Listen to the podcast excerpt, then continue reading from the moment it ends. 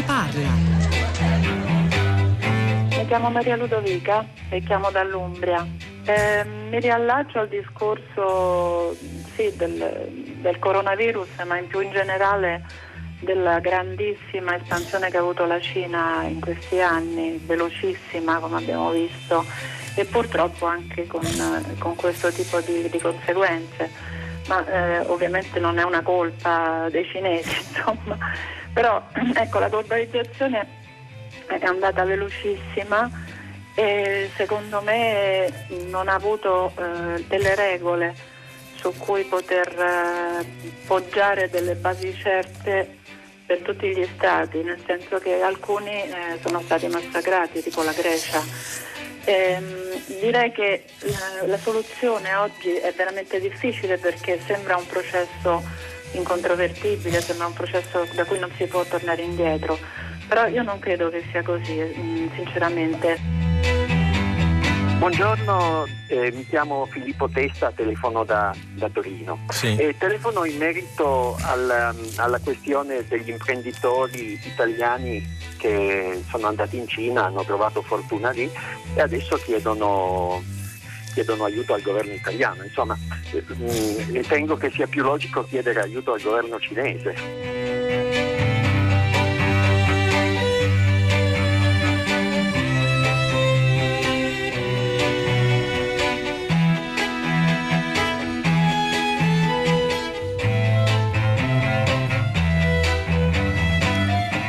10, 2 minuti, 10 secondi, una buona giornata da Pietro del Soldai, benvenuti a tutta la città ne parla. Allora, coronavirus ed economia, coronavirus e globalizzazione, si potrebbe riassumere così oggi il tema di fondo nel dibattito che c'è stato a, prima pagina, filo diretto di prima pagina. Avete sentito nella nostra sigla iniziale parti almeno di un paio di telefonate, vi sono stati anche altri interventi e messaggi su questo argomento perché già oltre al conteggio dei malati, al pericolo sanitario vero e proprio, al numero di vittime in Cina, alle misure da intraprendere, alle parole piuttosto inquietanti però eh, del, per esempio del direttore dell'Organizzazione Mondiale della Sanità che ha parlato di un punta di un iceberg commentando i numeri attualmente in disposizione su malati infettati in Cina, c'è l'impatto che tutto questo sta avendo o potrà avere sull'economia mondiale, ma non solo sull'economia, sugli indicatori del PIL, sulla produzione industriale, ma anche sulla idea stessa di globalizzazione. Quella signora Maria Lodovica che ha chiamato, la prima telefonata era molto chiara,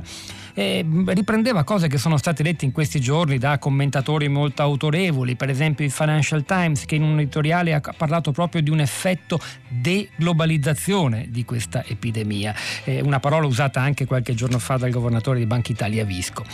Di fronte a che cosa ci troviamo dunque? Molte sono le domande da fare questa mattina, eh, abbiamo già diversi ospiti collegati, ma innanzitutto vi devo dire il nostro numero, ve lo ricordo, 335 5634 296, scriveteci via sms e via whatsapp i vostri commenti, testimonianze se avete qualcosa da raccontarci o, o commenti, le gireremo agli ospiti che sono. Nell'ordine, Marco Wong, buongiorno e benvenuto.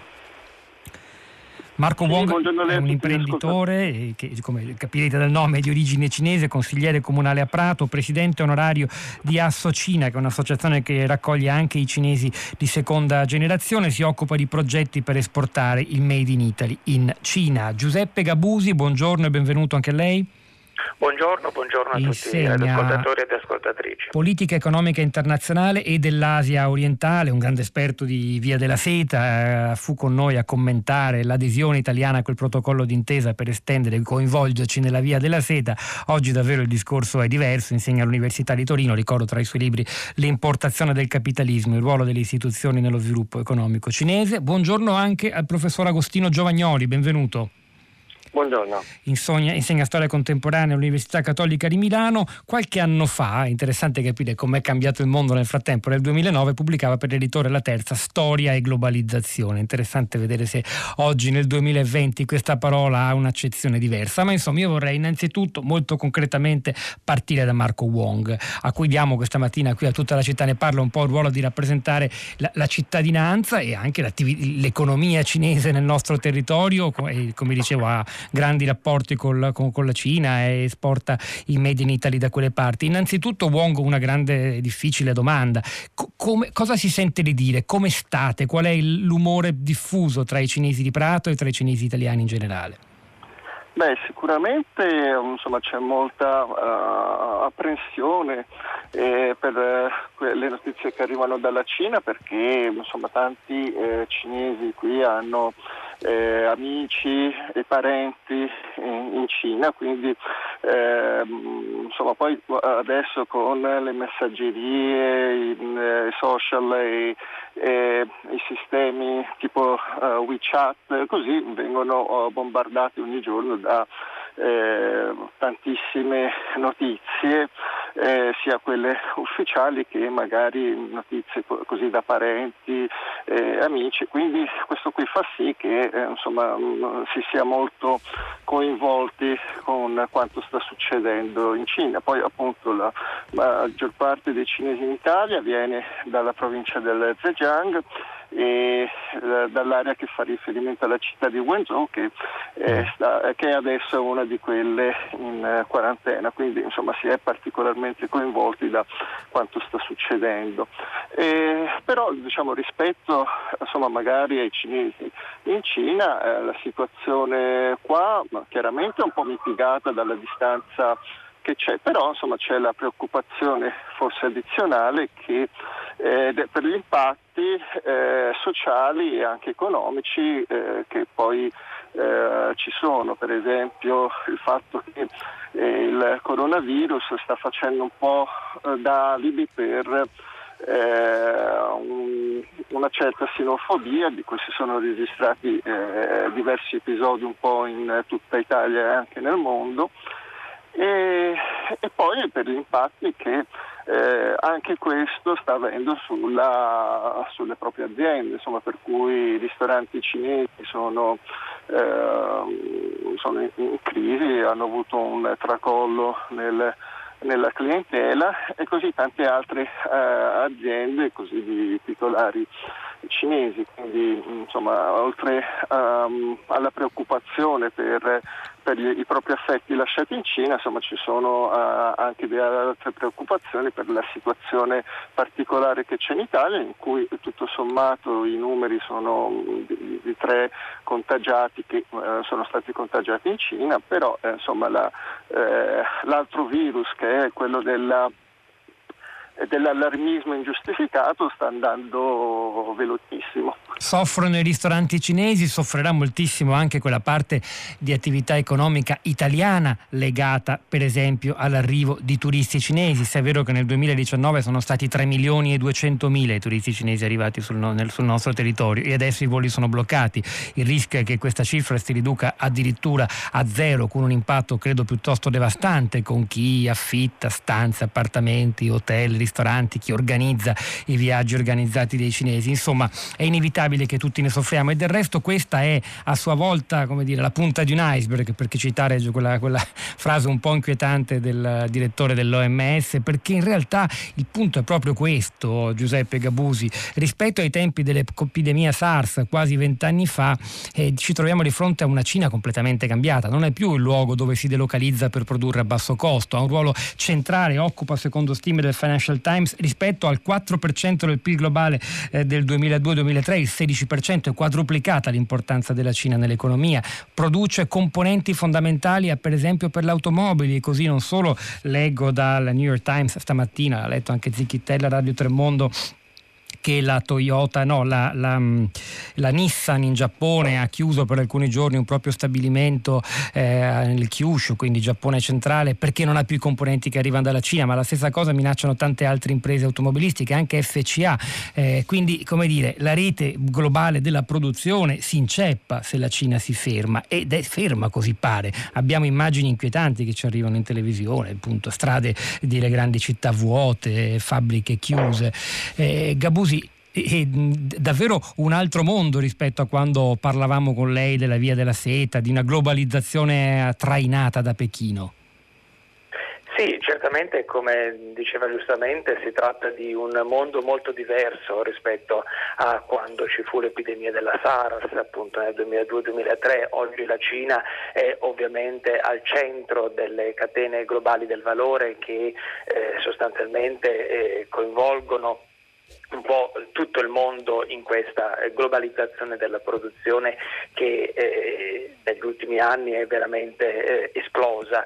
Eh, la Cina è eh, non soltanto un, ormai più la fabbrica del mondo, ma la Cina è anche un eh, produttore di servizi, è un innovatore, la Cina innova eh, sul 5G, sull'intelligenza artificiale, sulla robotica eh, è quindi eh, veramente una, una, cosa molto diversa rispetto eh, ad anni fa. Eh, il punto oh, inoltre è che eh, si tratta oggi di ehm, vivere un momento che ehm, Ah, registra forti tensioni, forti tensioni a livello eh, globale, soprattutto con gli Stati Uniti, quindi il momento politico è molto diverso eh, rispetto a 16-18 anni fa. Eh, tutto questo eh, parlare del, del, del, coronavirus si inserisce all'interno di un contesto già problematico eh, che doveva fare i conti con le tensioni commerciali eh, con gli Stati Uniti. Per cui la vera domanda è eh, questo coronavirus sta accelerando il cosiddetto decoupling, quindi la eh, suddivisione del mondo in due eh, sfere di, di, influenza politiche ed economiche e quindi un mondo occidentale che viaggia con standard eh, tecnologici diversi rispetto agli standard invece del, del, del, della Cina, ci sono tutti i problemi ovviamente relativi anche al mondo dei, dei social, delle telecomunicazioni, un mondo eh, cinese che conosce una censura che invece in Occidente non esiste, quindi tutto questo, eh, questo que, questa, questa, epidemia eh, sta in qualche modo condizionando questa traiettoria eh, verso il decoupling e quindi sta accelerando questa suddivisione del mondo e vedremo la fine della globalizzazione oppure, eh, oppure no? Questa è secondo me la vera domanda. Beh, è una domanda che fa tremare i polsi, la fine della globalizzazione, anche i più critici credono, anche i più acerrimi no global, all'idea che si arresti e si arresti per un virus e che il mondo cambi verso, fa davvero eh, eh, riflettere, forse sembra un'esagerazione catastrofica, non lo so che ne pensi uno che la globalizzazione l'ha studiata con la prospettiva ampia, lo sguardo ampio dello storico, Agostino Giovagnoli, professore. Nel frattempo, eh, a proposito di quello che stiamo dicendo, introduco anche qualche messaggio a commento. Assunta da Perugia che dice il coronavirus azzoppa il mondo intero, l'economia cinese vacilla e con lei tutti gli imprenditori che hanno di business in Cina e tutti quelli che hanno scambi economici con questa grande nazione. Il mondo globalizzato dipende in larga parte dalla Cina. Se il coronavirus non si ferma, cosa accadrà? Si produce, si fanno accordi economici per il guadagno, non si rispettano regole, poi arriva un minuscolo e pericoloso virus che ci fa capire quanto siamo vulnerabili. In effetti la globalizzazione è inesorabile ma anche vulnerabile, Giovagnoli. Almeno lo stiamo scoprendo oggi, non so se sia la prima volta in cui lo scopriamo davvero. Ma diciamo certamente il punto è che la globalizzazione non è una cosa, sono tante cose. E dunque bisogna eh, comprendere che alcuni aspetti possono certamente modificarsi anche rapidamente, ecco, pensiamo all'aspetto della globalizzazione intesa come interscambio commerciale, è, è chiaro che quello può subire delle battute d'arresto, l'abbiamo visto in questi mesi la guerra dei dazi e via dicendo, ma al tempo stesso la diffusione del virus ci dimostra in se stessa che la globalizzazione è un fenomeno inarrestabile perché la diffusione di un virus, per esempio, non è eh, in qualche modo eh, in, in, può essere bloccato fin dall'inizio, diciamo. Si può ovviamente mettere in atto una serie di eh, azioni come stiamo facendo molto positivamente, però eh, in qualche modo le malattie da sempre sono dimostrazione, le epidemie, eh, del fatto che esistono tante forme di globalizzazione con tanti eh, effetti diversi. Non so, pensiamo al problema dell'ambiente. Ecco, l'ambiente è qualcosa che ci riguarda tutti e che non, potrà, non potremo mai bloccare la globalizzazione dei problemi ambientali perché eh, evidentemente quello che accade in un paese del mondo come l'Amazzonia o qualunque altro eh, si riversa su tutto eh, il resto del globo. Io credo dunque che il problema è un altro, cioè non è tanto se si ferma o non si ferma la globalizzazione. Io non credo che si fermerà, ripeto, perché si tratta di tanti processi di interdipendenza, poi globalizzazione alla fine significa questo. Il problema è un altro, cioè il problema è come governare la globalizzazione e paradossalmente per governare la globalizzazione ci vuole più globalizzazione. Se siamo in grado di fare qualcosa, e parecchio anzi, per fermare il virus, come stiamo vedendo, ciò avviene perché c'è un surplus di collaborazione internazionale, perché il governo cinese questa volta, a differenza della SARS, ha messo subito a disposizione, quasi subito diciamo così, eh, a disposizione notizie, informazioni, perché i laboratori di tutto il mondo stanno eh, lavorando scambiandosi notizie per creare il vaccino. Ecco, dunque globalizzazione ha tante facce, alcune positive, altre negative, eh, ma certamente il rimedio alla globalizzazione paradossalmente è la globalizzazione stessa governata con, in modo chiaro e certamente eh, gli episodi anche di eh, xenofobia, di razzismo sono tutto tranne che il governo della globalizzazione, perché eh, aggredire un filippino come è accaduto in questi giorni in Italia semplicemente perché ha sembianze asiatiche, non c'entra neanche niente con la Cina, è molto meno efficace che lavarsi eh, le mani frequentemente, per Rib- dire un paradosso. Ribadirei le sue parole, globalizzazione e soprattutto interdipendenza, facendo di nuovo un confronto con la Cina della SARS, un paese che incideva di meno sul PIL globale, era meno presente anche fisicamente come comunità cinesi in giro per il mondo, quindi era anche potenzialmente come dire, meno contagioso, dall'altra parte però era meno globalizzato come comportamenti, cioè era meno trasparente, era impensabile riuscire a ottenere una collaborazione tra istituti di ricerca mondiali mondiali e quelli cinesi come avviene adesso. La, il New York Times racconta dell'OMS con un suo team che è sbarcato in Cina per collaborare, cosa che non sarebbe mai potuta accadere per quell'altra epidemia. Quindi globalizzazione è anche un, un uniformarsi dei comportamenti all'insegna della, della, della, maggiore, della maggiore trasparenza. Però all'interno di tutto questo, professor Giovagnoli, ci sono anche appunto quelle reazioni, eh, le reazioni anti-global, che, che sono oggi per lo più atteggiamenti sovranisti, favorevoli all'innalzamento dei muri, ai dazi, a, alla divisione etnica delle comunità, un discorso che, che, seduce, che seduce più di qualche tempo fa. Questo è a sua volta parte della globalizzazione, anche se come sua come dire, opposizione interna o no?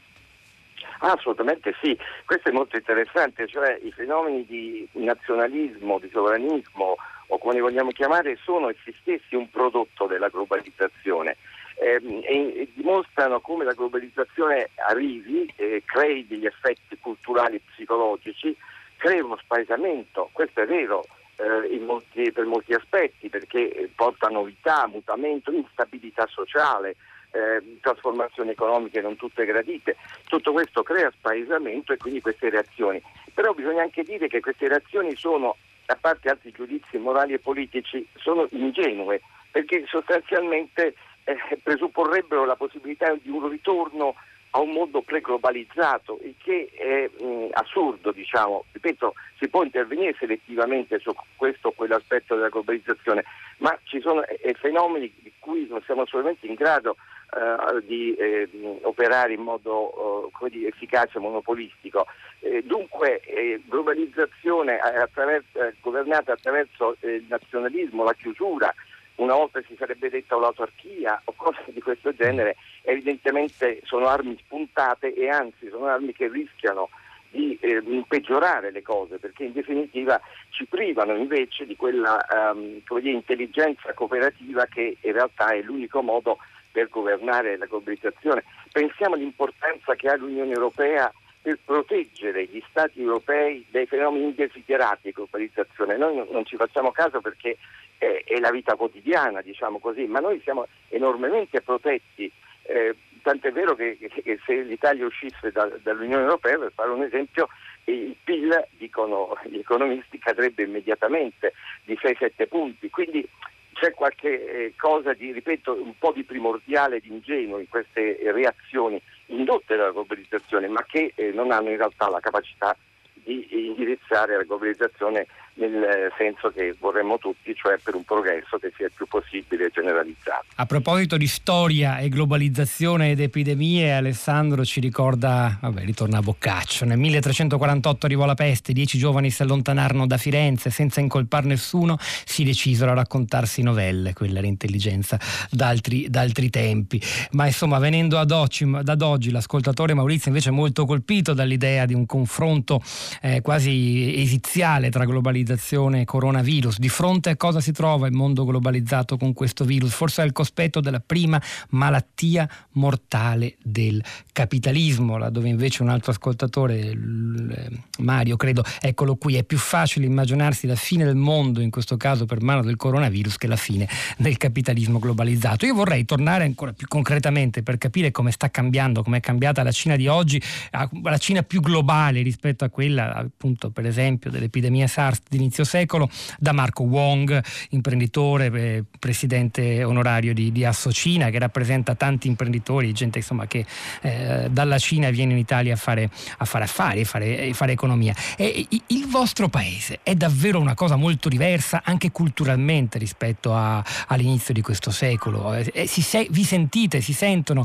i cinesi, sia i cinesi all'estero che i cinesi in Cina, più vicini agli altri, più vicini al resto del mondo? Beh, la Cina eh, dal 2002 ad oggi è cambiata enormemente, sia da un punto di vista proprio eh, visivo, nel senso che eh, chi um, insomma, non è stato in Cina da eh, diverso tempo molto spesso eh, ci ritorna e la vede cambiata nel, nel panorama, insomma, nel, dal profilo della, dallo skyline delle città che, che cambia mh, mm, quasi di giorno in giorno.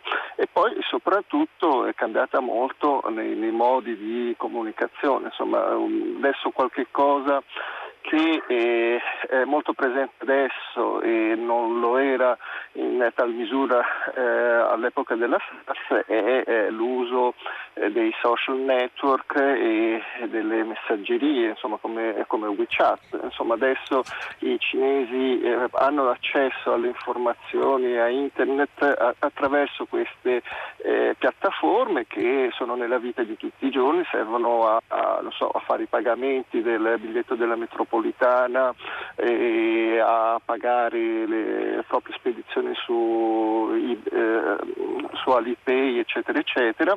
E quindi eh, questo qui è un qualche cosa di profondamente diverso e, mm, che cambia per esempio anche le modalità comunicative, per cui insomma, accennavo all'inizio che eh, tante notizie eh, viaggiano eh, velocissime, alle volte eh, senza filtri, questo qui fa sì che eh, appunto si causino delle, eh, dei movimenti di opinione anche insomma, in maniera molto, molto rapida. E questo qui alle volte, l'assenza di questo genere di filtri fa sì appunto che mm, magari, mm, dicevo appunto sui cinesi che vivono qua in Italia, magari si prendono, si recepiscono dei comportamenti in modo decontestualizzato, per cui per esempio eh, tanti cinesi che sono qua, eh, magari appena tornati dalla Cina, fanno l'autoisolamento, una specie di quarantena in segno di rispetto magari verso eh, verso le persone che stanno intorno, e, mm, però con, con, una modalità per esempio che qua in Italia viene interpretata male, per cui eh, alle volte eh, insomma, succede che eh, insomma, si crei eh, tra eh, gli italiani che sta, hanno delle relazioni con le comunità cinesi un, un, allarme per questi comportamenti che hanno un loro senso in Cina ma insomma, lo hanno di meno qua in Italia. Ricordiamo Quindi, che questi allarmi anticinesi, questa paura, sinofobia che pare crescere in alcuni luoghi del nostro paese, proprio per contrastarla il Presidente della Repubblica Sergio Mattarella per ricucire diciamo, i rapporti con la Cina, resi anche un po' difficili dalla nostra decisione di bloccare i voli che ha irritato Pechino, ha scelto di organizzare per giovedì prossimo, giovedì sera, nella Cappella Paolina del Quirinale, con ospite accanto a sé l'ambasciatore della Repubblica Popolare Cinese a Roma, un, un concerto, un concerto di amicizia tra Italia e la Cina che noi di Radio 3 eh, manderemo in onda, trasmetteremo delle parti, insomma saremo idealmente in quel luogo che poi è il luogo dei nostri concerti della domenica, i concerti del Quirinale. Giuseppe Gabusi Gabusi, è molto interessante quello che ci ha detto Wong. Io vorrei tornare a chiederle se, eh, visto che appunto il modo di vivere dei cinesi, sia quelli che stanno in Cina sia quelli che vengono in Italia e di cui Wong oggi è portavoce, di fronte a questa novità, alle grandi decisioni, a quell'immagine che, la, che Pechino mostra di eh, città vuote, strade vuote, addirittura terrapieni costruiti per isolare determinate zone ed evitare il contagio, fabbriche chiuse, non rischi di invece arrestare questo processo di graduale avvicinamento della società cinese al resto del mondo? Secondo lei è un pericolo reale, proprio in termini non solo economici, abbiamo citato prima degli esempi, ma anche culturali, mentali? Gabusi. Beh, allora innanzitutto volevo semplicemente dire che eh, condivido quanto è stato detto fino, fino ad oggi, nel senso che eh, Evidentemente siamo di fronte alla fine di un ciclo della, della globalizzazione, magari appunto un ciclo eh, commerciale, un ciclo di globalizzazione della produzione, ma non siamo di fronte alla fine della globalizzazione in quanto processo storico di lungo periodo. Penso davvero che finché eh, il mondo si basa sul, sul, sul capitalismo, eh, il capitalismo cerca per sua natura sempre un, un luogo dove, dove produrre eh, con, con, con, maggiori profitti, quindi ehm, questa, questa, spinta rimarrà, la, la, tecnologia è stata ricordata più volte, la tecnologia oggi è veramente una tecnologia globale che ci coinvolge eh, tutti eh, attraverso, attraverso, network che hanno una, una portata mondiale, non, non, è, non è, pensabile. Ehm, che eh, questi problemi della globalizzazione si risolvano con, eh, con, eh, con decisioni nazionali, con scelte eh, nazionali, forse è anche questo che spaventa in generale l'opinione pubblica, il fatto di rendersi conto che ehm, la realtà è talmente complessa che ci vorrebbe un, un, elevato, eh, un elevato, livello di coordinamento su scala globale che, che, che non si vede, quindi comprensibile come parte dell'opinione pubblica eh, dica eh, sai che c'è, eh, cerchiamo appunto di ridurre un po' la complessità dei problemi e in qualche modo cerchiamo anche di risolverceli eh, in, in, casa. Questo eh, secondo me eh, in realtà è un'illusione, è un'illusione perché questo episodio di coronavirus ancora una volta eh, conferma come sia necessario eh, governare questi processi con un maggiore eh, coordinamento. E le faccio soltanto un esempio, lei parlava appunto anche degli, degli stili di vita. È chiaro che ehm, eh, uno dei problemi eh, alla base di questa mancanza di coordinamento è che eh, la Cina non è l'Occidente la Cina ha utilizzato gli strumenti dell'Occidente, a cominciare dal capitalismo, per perseguire una sua agenda, che in primis è l'agenda del governo e del Partito Comunista Cinese, che non collima con l'agenda dell'Occidente. Quindi questo è il primo punto da prendere in considerazione. Quindi che cosa farà la Cina quando evidentemente gli effetti economici del coronavirus si vedranno? Si stanno già vedendo. Qualcuno dice che eh, sicuramente la crescita cinese quest'anno sarà del 5% e non più del 6% come è stato l'anno scorso. Poi bisogna vedere come va perché eh, ci sono dei segnali che eh, eh, sono abbastanza negativi, bisogna vedere come va la seconda parte dell'anno e, e l'evoluzione eh, chiaramente. Dei numeri che danno già comunque l'idea di quanto la Cina sia un'altra cosa rispetto all'Occidente, noi, ah, certo, noi staremo certo, a zero quest'anno. Certo, certo. Però, però, ovviamente questo eh, per, per, rispondere, teniamo presente le dimensioni della Cina, teniamo presente l'importanza ovviamente di garantire occupazione a eh, alla popolazione cinese. Per, per, per, la Repubblica Popolare Cinese è un problema se si diminuisce da, da 6% al 5%. Ci sono dei costi sociali importanti. Una, una contrazione delle previsioni, sì, che è calcolata. La, un'ascoltatrice citava stamani l'ultimo numero di internazionale contagio economico. Cosa succede se la Cina si ferma? Ci sono proprio delle previsioni anche sugli effetti di quella che può sembrare una uh, come dire, eh, piccola variazione di indicatori dal 6 al 5%, invece il peso sarebbe enorme termini di occupazione, di produzione eh, di, de, del PIL. Sì. Infatti infatti il governo reagirà probabilmente con delle forme eh, che sono tipiche appunto del, di, un, di, un'economia ehm, socialista di mercato, come ama definirsi l'economia cinese, cioè con, con più stimoli, con più denaro pubblico, con eh, una politica monetaria accomodante, probabilmente con una moneta anche più, più debole e, qui, e questo eh, causerà le reazioni degli Stati Uniti che continueranno quindi a dire che la Cina eh, in qualche modo fa un free riding, eh, offre sussidi alle aziende contrariamente alle regole liberali. Un, un dumping globali. di Stato che metterà eh, di nuovo in questione l'equilibrio già fragile del mercato internazionale. Beh, sono, è molto interessante, su questo noi dovremo evidentemente tornare. Ora volevamo aggiungere un'altra competenza fondamentale all'interno di questo dibattito, cioè Giuseppe da Catania che scrive tra sinofobia e migrazione il vero virus è la globalizzazione addirittura.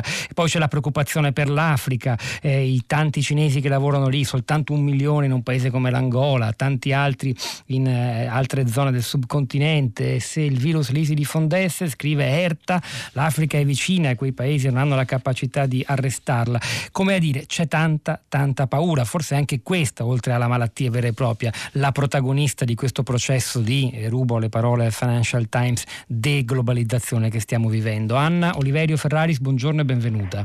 Buongiorno a voi. Insegna psicologia dello sviluppo a Roma, ha scritto tra gli altri libri per Bollati Boringhieri Psicologia della paura. Lei ha, ha la sensazione che ci sia una paura globale diffusa eh, che con uh, l'idea di tirar su dazi e, e muri, chiudere i confini, magari certo anche mettere dazi, fa, stia prendendo il sopravvento? Non lo so, siamo un po' eh, in una fase iniziale, certo, potrebbe succedere perché la paura è un'emozione che può essere rapidamente gonfiata oltre che manipolata, cioè c'è il rischio di amplificarla molto, la paura è così, insomma, non, eh, perché se diventa ansia, se si trasforma da una paura giustificata in uno stato di ansia diffuso, ecco che allora possono succedere i guai, insomma c'è il fenomeno che è stato ampiamente descritto degli, degli untori no? per le pandemie del passato e così via, cioè le persone nel momento in cui hanno paura e si sentono impotenti di fronte a qualcosa che pensano di non poter controllare, e allora ehm, vanno alla ricerca dei colpevoli, diciamo, cercano qualcuno vicino su cui poter sfogare la propria ansia e quindi diciamo, possono prendersela con un cittadino cinese che naturalmente non ne può assolutamente nulla,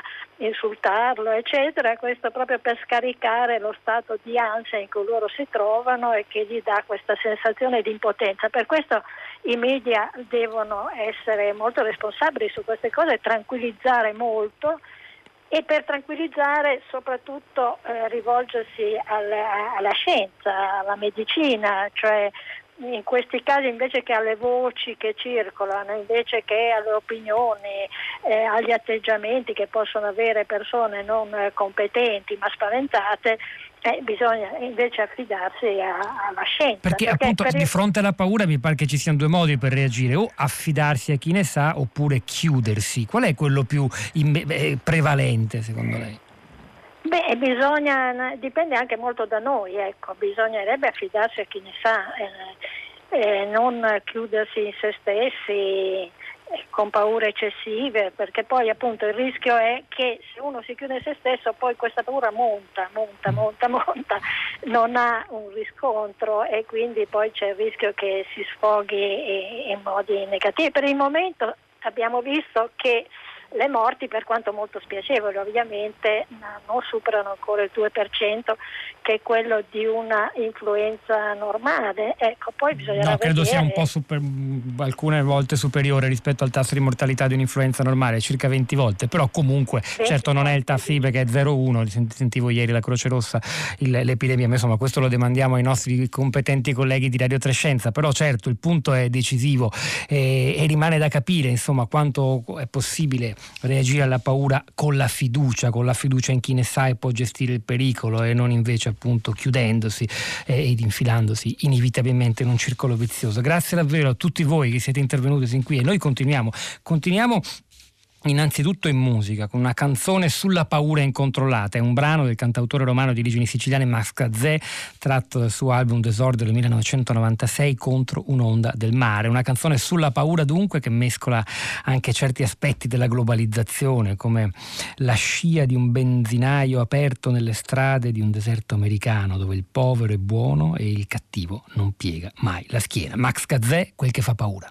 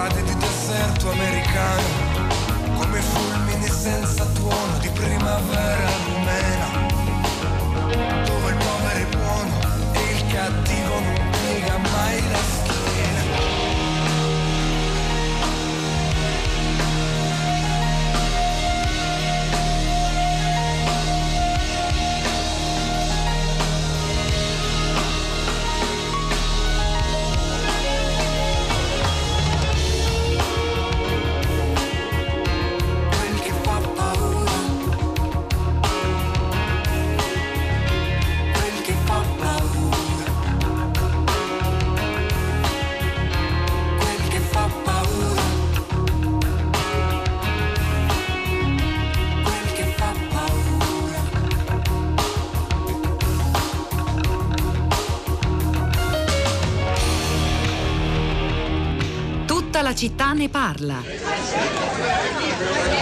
Sono Paolo da Piceno. Pensavo, eh, così mi è venuto in mente, che nessuno ne, ne parla, però eh, prossimamente ci saranno le Olimpiadi in Giappone ed è il Giappone proprio la seconda nazione più diciamo, infettata di questo virus. Eccoci, questa è tutta la città ne parla, una puntata dedicata agli effetti dell'epidemia di coronavirus non solo sull'economia globale ma sull'idea stessa di globalizzazione. Il Financial Times che parla di deglobalizzazione, una sfida di fronte a cui ci troviamo e che non è soltanto economica ma come ci hanno ben spiegato i nostri ospiti, lo storico Giovagnoli, il politologo Giuseppe Gabusi, lo stesso Marco Wong, una sfida culturale che rischia di veder divaricarsi il, la, la distanza tra società cinese e società degli altri paesi del mondo. E ora andiamo, facciamo un passo in più, andiamo nel paese vicino, andiamo in Giappone. Il Giappone è al centro delle cronache soprattutto per la storia di quella, eh, di quella nave di cui avete sicuramente parlato, sentito parlare, Diamond Princess, con a bordo eh, 3.000 e passa persone, casi di contagio eh, da, che, che crescono, ma c'è un'altra storia, quella che ci ha ricordato con grande puntualità il nostro ascoltatore, ovvero le Olimpiadi che arriveranno a fine luglio, le Olimpiadi sono da sempre un vettore fondamentale della globalizzazione. Il Comitato Olimpico Internazionale ha detto che non c'è problema per Tokyo 2020, i preparativi continuano come previsto non vediamo l'ora di definire la prossima revisione del progetto olimpico e intanto collaboriamo come è giusto che sia con l'Organizzazione Mondiale della Sanità. Ma come stanno veramente le cose e qual è lo, lo spirito, insomma, il sentimento dominante in, in, Giappone, nel Giappone che aspetta le Olimpiadi? Lo chiediamo a Pio De Media, corrispondente da Tokyo per Sky TG24, insomma è uno che in Giappone ci vive da decenni e conosce molto bene quel che accade nel paese. Emilia, buongiorno e benvenuto. Avverto che ci sarà un po' di ritardo tra le mie domande e le sue risposte. Sì, eh, buongiorno. Eh, ma eh, diciamo che la storia delle Olimpiadi ehm, eh, sulla perplessità che questa assegnazione ha suscitato non nascono da oggi e nemmeno da ieri, cioè dopo lo scoppio di, questa, di questo virus, diciamo dell'emergenza virus, eh, nascono fin dall'inizio, qui vale la pena fare un attimo un passo indietro, ricordarsi del premier Shinzo Abe che andò a Buenos Aires mascherato da Super Mario, il famoso videogioco, assicurando tutti, eh, sia le autorità che dovevano assegnare, sia soprattutto il mondo intero, perché la cerimonia era in diretta, che l'emergenza di Fukushima era risolta. Ora questa è noto a tutti che fu una grande menzogna perché eh, Fukushima non è affatto conclusa e il rischio che un terremoto, non parliamo di tsunami che quelli arrivano ogni 100-200 anni, ma un terremoto di intensità abbastanza possibile in un paese come il Giappone potrebbe scatenare di nuovo questi tre reattori che vale la pena ricordare sono ancora in melt through, cioè non sono stati assolutamente ancora decommissionati, c'è quindi un'emergenza in atto. Da lì nasce tutta questa problematica e cioè da un lato il governo che per motivi suoi ovviamente di immagine ha eh, puntato molto su queste Olimpiadi, il popolo che ovviamente ha piacere a, a far vedere che il Giappone è un paese eh, bello vivace, eh, pronto ad accettare le sfide nonostante la situazione economica sia ormai da molti anni, diciamo almeno da quanti lo siamo noi, ha una crescita come si dice in gergo 0, e adesso c'è questa nuova emergenza. Ora su questo punto c'è molto riservo, però se ne parla perché è vero che il Comitato Olimpico Internazionale ha confermato che si faranno, è vero che il Comitato Olimpico giapponese ha confermato che si eh, faranno, però è anche vero che si susseguono riunioni su riunioni e che si parla sempre di più di una possibile o rinvio o addirittura cancellazione. Da che cosa dipenderà questo? Dalla situazione del virus, perché va da sé che se eh, ha ragione Xi Jinping, il leader cinese, che entro aprile la situazione eh, eh, si risolve o comunque va in, eh, in, eh, in, diminuzione, allora probabilmente si potranno fare. Ma certo è che se invece la contaminazione, il contagio aumenta, eh, allora si creano dei problemi davvero di, molto seri e penso che nessun governo si assuma la responsabilità di organizzare delle Olimpiadi in una situazione in cui gli atleti debbono andare in giro con la mascherina, insomma immaginiamoci già ci sono le difficoltà del clima ad agosto, poi anche la partecipazione perché ricordiamoci che già c'è il problema della Russia, in più se anche gli atleti cinesi dovessero o eh, ridimensionare la loro presenza o addirittura non partecipare, eh, si capisce che sarebbero Olimpiadi eh, notevolmente diciamo, declassificate dal punto di vista storico. Eh già, perché gli, eh, sì, leggo che gli atleti cinesi hanno il problema del pass eh, da ottenere che ancora non hanno. Un'ultima domanda, abbiamo veramente un minuto e mezzo più di Emilia, ma eh, la, la, parola sì. cancellazione fa venire i brividi. A Tokyo e in Giappone da anni si lavora tantissimo per queste che dovrebbero essere anche delle Olimpiadi molto innovative, anche con, con grande uso di tecnologie per, loro, eh, per il loro racconto televisivo e non solo, no? Assolutamente, eh, su questo non, non, non, c'è nessun dubbio, però ovviamente va tenuto presente anche la realtà dell'emergenza, della sicurezza degli atleti, del pubblico, insomma, se, allora facciamo un esempio molto concreto, se le Olimpiadi fossero la prossima settimana già potrebbero esserci enormi problemi logistici se è vero quello che sta succedendo, cioè che aumentano i contagi in maniera esponenziale. Non, nessuno di noi, né io né te, né, né, ma probabilmente nemmeno gli esperti in questo momento, possono prevedere quale sarà la situazione ad aprile, maggio, giugno. Diciamo che entro fine aprile presumibilmente si dovrà prendere una decisione, perché certo non si possono organizzare, eh, cancellare o rimandare le Olimpiadi una settimana prima.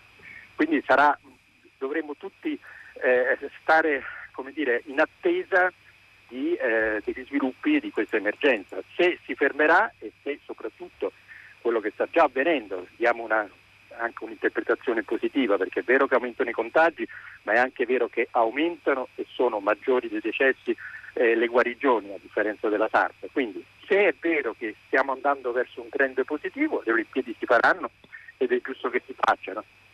Certo ci sarà un problema logistico non da poco sia degli atleti che del pubblico, perché tutta la gente che ha comprato i biglietti sia di aereo che di alberghi e tutto quanto, io mi metto nei panni di queste persone, eh, eh, non, non è semplice oggi continuare a credere in un evento che potrebbe essere cancellato e poi soprattutto c'è la parte diciamo, eh, della paura, della perplessità. Del, del, Ed è su quella che noi ci siamo concentrati questa mattina anche appellandoci alla competenza della psicologa Oliverio Ferraris. Grazie davvero a Pio D'Emilia, corrispondente da Tokyo per Sky TG24. Ci fermiamo al momento del GR3 dell'Onda Verde, ritorniamo tra poco per ascoltare le vostre voci e i vostri commenti sui social network. Tutta la città ne parla.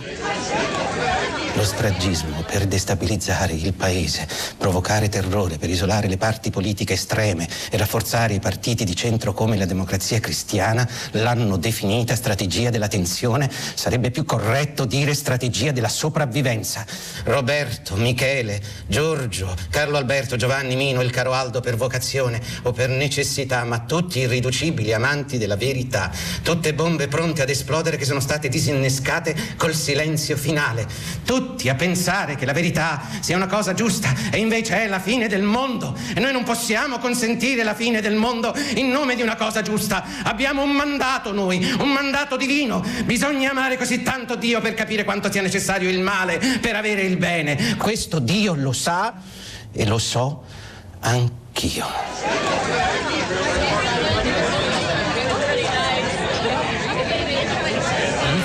Forse riconosciuto la voce di Tony Servillo nei panni di Giulio Andreotti nel divo di Paolo Sorrentino, un monologo sulla paura come strumento della politica. Perché ci siamo arrivati? Beh, perché è uno dei filoni di questa puntata dedicata al coronavirus e i suoi effetti sulla globalizzazione, la paura che si alimenta, la paura che contrasta l'apertura delle frontiere. Di nuovo ci troviamo di fronte a una grande sfida tra chiusura e apertura, tra chi reagisce alla paura sacrosanta del contagio affidato affidandosi a chi ne sa, come ci ha spiegato la psicologa Oliverio Ferrari, se chi invece reagisce chiudendosi, ma la chiusura ha solo l'effetto di aumentarla ancora di più, sia la paura sia il pericolo, evidentemente, il pericolo reale di contagio. Tutto questo sullo scenario globale di un'economia eh, mondiale che rallenta se la Cina si ferma e con effetti ancora tutti da calcolare.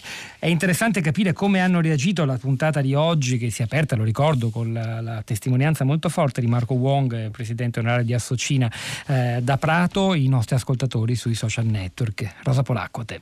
Ciao Pietro, buongiorno. Beh, questa mattina sì, sicuramente il discorso sulla globalizzazione come modello, come, come modello in crisi ha colpito molto l'interesse degli ascoltatori. Quelli che stanno intervenendo sul nostro profilo Facebook sono per esempio Nino che scrive siamo sul dilemma amore e odio per una visione virale del mondo, metafora cavalcata dal marketing e dalla comunicazione in genere che torna alla sua origine destabilizzante quando si identifica in essa uno sfondo minaccioso invasivo. Eh, Marco dice: Secondo me è uno dei tanti modi del potere per avere ancora più controlli sul mondo capitalista. Questo virus è il prodotto dell'avidità e del suo inaridire dei rapporti umani. Ognuno ha la sua maschera e i giochi sono fatti. State chiusi in casa, il grande fratello sorveglia per voi. Che triste fine per l'umanità. Cinzia dice: Sarebbe utile sapere come si costruiscono gli allarmismi in casi come questi. La razionalità può essere solo vincente se invece di allarmare si informasse la popolazione delle precauzioni da prendere invece di dare alla voce dei cronisti dei media che commentano l'ansia e la tragicità, ne guadagneremmo tutti. Allora, prima di dare la voce agli ascoltatori, voglio ricordare ancora un'iniziativa del Quirinale del Presidente della Repubblica Sergio Mattarella, proprio per andare incontro a quella diffusa sinofobia di cui ci parlava Marco Wong poco fa, episodi in giro per l'Italia di paura o marginalizzazione o peggio nei confronti dei cinesi eh, che stanno qua. Allora, il Capo dello Stato ha voluto organizzare questo concerto che si terrà giovedì sera alla Cappella Paolina del Quirinale, che noi di Radio 3 trasmetteremo Domenica 8 marzo alle ore 11.50 suonerà la pianista cinese Jin Ju e esiquerà musiche del repertorio classico e di autori cinesi. Non perdetevelo dunque, domenica 8 marzo ore 11.50. La parola ora, il microfono agli ascoltatori. Iniziamo con Ghimar che ci parla da Lucca. Buongiorno. Buongiorno. A lei la parola. Buongiorno. Eh, no, la, la, cosa che mi ha colpito un po' dai commenti è che um, la globalizzazione non è un, una, un qualcosa, una politica che qualcuno ha deciso di attuare, è un fenomeno, un fenomeno economico che sappiamo come si, come si è verificato. A molti non piace, è, è, stato tutto in un'ottica capitalistica, è stato il, il fenomeno delle, delle, grandi società che si delocalizzavano verso la Cina e altri paesi con eh, con salari più bassi, eccetera, eccetera, lo sappiamo. Il punto è che si scorda spesso che in questo fenomeno, che quindi non si può arrestare perché è un fenomeno, non c'è qualcuno che lo può governare, fra virgolette, o decidere o rallentare, eh, questo fenomeno, eh, e non che io sia di, pro o contro, eh, non sto facendo questo tipo di ragionamento, ehm, ha tirato fuori comunque dalla povertà in Cina centinaia di milioni, di, eh, qualche milione, eh, centinaio di milioni milioni di persone. Eh, io sono stata in Cina nell'87 e mi ricordo che appena si usciva dal centro delle grandi città, Shanghai, Pechino, Guangzhou, eccetera, si, si, si andava in una eh, in una povertà tale, ma non povertà nel senso povera di persone che non ave- avevano, perché ovviamente il regime comunista provvedeva, eccetera, eccetera, ma il livello di vita era elementare, era poco più che de- de- le capre in Alto Adige stavano meglio, ecco, quanto a quello che avevano, quello che potevano fare. Non c'era ascensore sociale, non c'era istruzione oltre a quella più elementare, eccetera. Allora, queste persone oggi hanno un appartamentino e possono brutto quanto si vuole, casermone quanto si vuole, città dormitorio quanto si vuole, non è questo il punto, però possono immaginare che i figli vadano a scuola, possono pensare che il nipotino lo portano al parco divertimento, eccetera. Quindi c'è stato un movimento sociale, un ascensore in questo senso, eh, se, se, se, se, è andato bene, se il ritmo è stato giusto, eccetera. E questo è un aspetto che a volte inviterei le persone a presente, a tenere presente. L'altro aspetto è questo, che la globalizzazione quando c'è stata la grande delocalizzazione delle aziende che andavano a lavorare in Cina, certo l'hanno fatto perché devono produrre utili e le costa meno il lavoro. Il punto è che la Cina nel frattempo ha fatto tali e tanti passi avanti dal punto di vista della conoscenza tecnologica, del know-how diffuso, della, dell'approfondimento. Vi, vi, dico un esempio, un eh, professore della, della, National Science Foundation del governo degli Stati Uniti mi ha detto recentemente, mi ha detto guarda che quando un imprenditore qua vuole fare negli Stati Uniti, vuole fare un prodotto, lui deve andare a cercarsi tutte le componenti, le cose eccetera eccetera. È un lavoro enorme. Quando lui va in Cina si trova seduto in un ufficio attorno a un tavolo con 10 persone che nel giro di due ore hanno già organizzato come si produce il suo prodotto. E questo e uno... in parte l'abbiamo sotto... è una testimonianza molto interessante che va insieme con le cose che abbiamo ricordato in apertura, la componentistica per le auto che sta paralizzando la produzione un po' ovunque nel mondo, in Giappone, anche FCA ne soffre per esempio. E poi il fatto che, pensate, la General Motors nel 2019 ha venduto più automobili in Cina che negli Stati Uniti. Gorghi da Sanremo, buongiorno e benvenuto. Eh, buongiorno, buongiorno. Eh, io eh, il mio contributo lo vorrei portare eh, eh ripensando eh, tutta questa discussione mi, mi, ha portato a ripensare a un fatto che è successo molti, moltissimi anni fa nel mio piccolo paese sopra Sanremo.